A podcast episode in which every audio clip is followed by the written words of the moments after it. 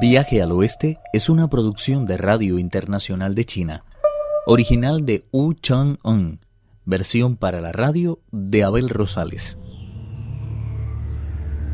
El monje Tang ha sido capturado por el monstruo del río que llega hasta el cielo.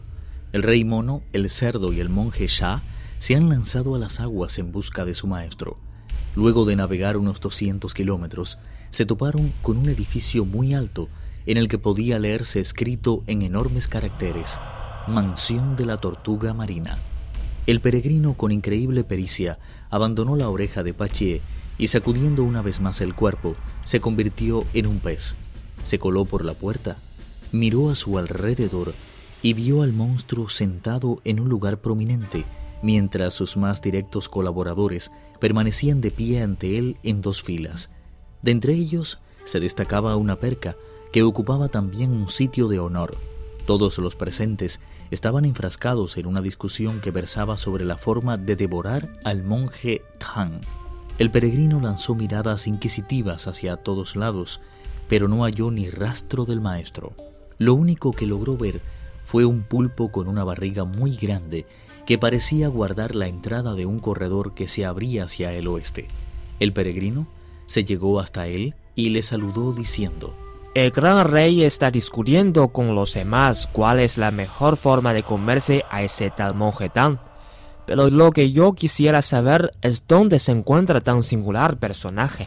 El gran rey en persona lo capturó ayer, tras producir una fenomenal nevada y hacer que todo se cubriera de hielo. Ahora está metido en una enorme caja de piedra que hay en la parte de atrás del palacio. Si sus discípulos no dan mañana señales de vida, le devoraremos entre todos en un banquete tan espléndido que no faltará ni la música. El peregrino continuó charlando un buen rato y se retiró a continuación a la parte del palacio que le había dicho el pulpo. No tardó en encontrar la caja de piedra. Parecía una posilga o una especie de túmulo funerario. A primera vista comprobó que medía alrededor de tres metros de largo. Se subió encima de tan singular construcción y oyó los sollozos de Tripitaka que no dejaba de lamentarse. El peregrino aguzó el oído y escuchó que el maestro se quejaba de su suerte.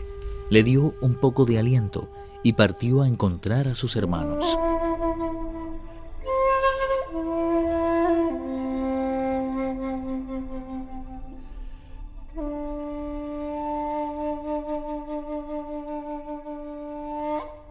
Fue monstruo ese el que atrapó al maestro. Todavía no ha sufrido daño alguno, pero se encuentra metido en una caja de piedra. Opino que deberían de retarle, mientras yo me llego a la superficie. Si son capaces de pensarle, no dude en hacerlo. Pero si no pueden con él, deben de fingir que pierden las fuerzas y salir fuera del agua. Ya me encargaré yo de darle su merecido. Tras hacer con los dedos el signo para repeler el agua, el peregrino salió disparado del centro del río y se quedó de pie junto a la orilla, a la espera de lo que pudiera suceder. Pachie, mientras tanto, adoptó una postura amenazadora y retó al monstruo, quien le dijo Admito que fui yo quien produjo la nevada y se apoderó de tu maestro. Comprendo que vengas a exigirme su puesta en libertad, pero debo advertirte que las circunstancias han cambiado un poco desde la última vez que nos vimos. Para empezar, como mi intención era la de asistir a un banquete, no llevaba ninguna arma conmigo, y eso te dio una cierta ventaja. Espero que no huyas y puedas resistirme no más de tres asaltos. Si lo consigues, prometo poner inmediatamente en libertad a tu maestro. En caso contrario, también tú acabarás sobre mi mesa.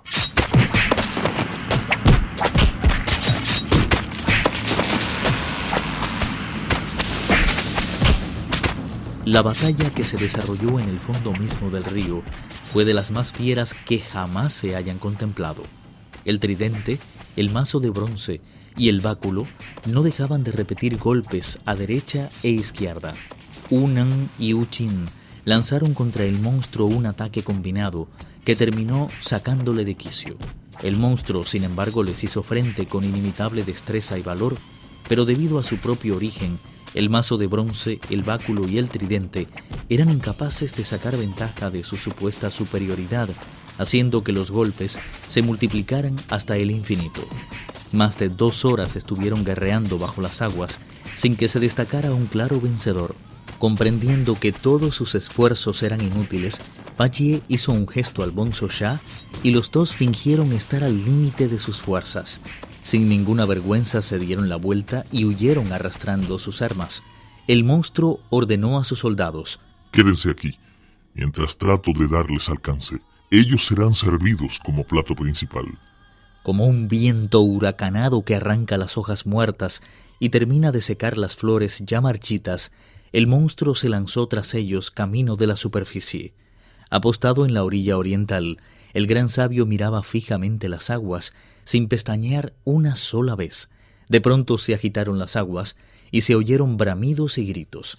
Pachie apareció primero, el bonzo ya le seguía muy de cerca, pero cuando hubo salido del agua, el monstruo se topó con el peregrino y se hizo a un lado con inesperada agilidad, parando diestramente el golpe con ayuda de su mazo.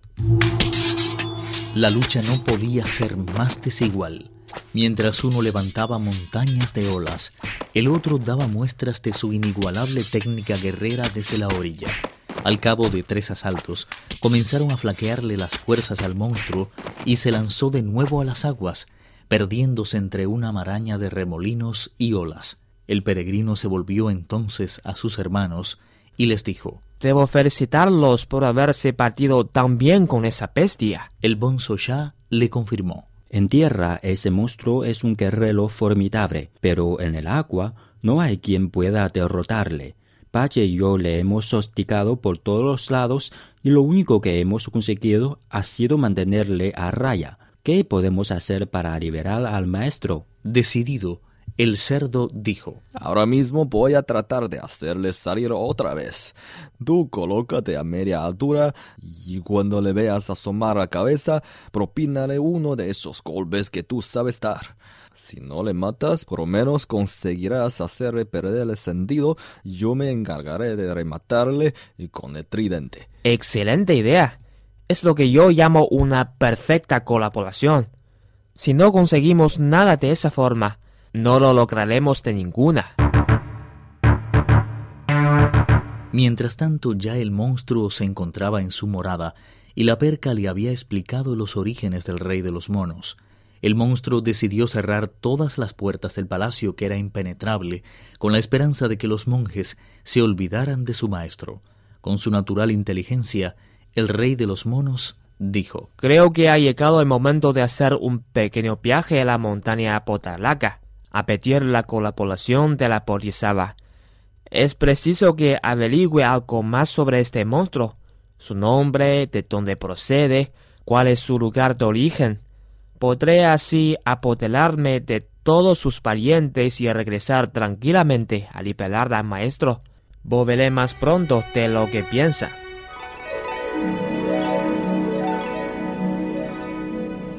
No había acabado de decirlo cuando montó en una nube y abandonando la orilla del río, se dirigió directamente hacia los mares del sur.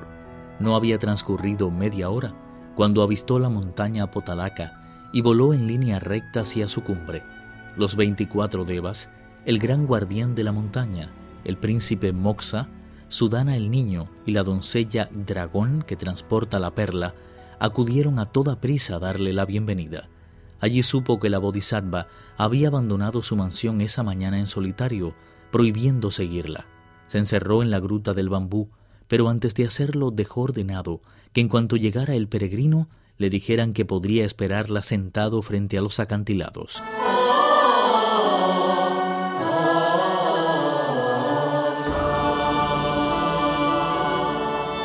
El peregrino poseía un natural impulsivo y sin poderlo aguantar más, se lanzó al interior de la gruta del bambú.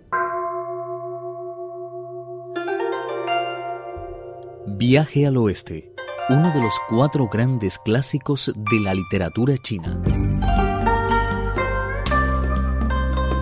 Versión para la radio, Abel Rosales. Actuaron en este capítulo Pedro Wang, Víctor Yu y Guillermo Li. Esta es una realización de Abel Rosales, quien les habla, para Radio Internacional de China.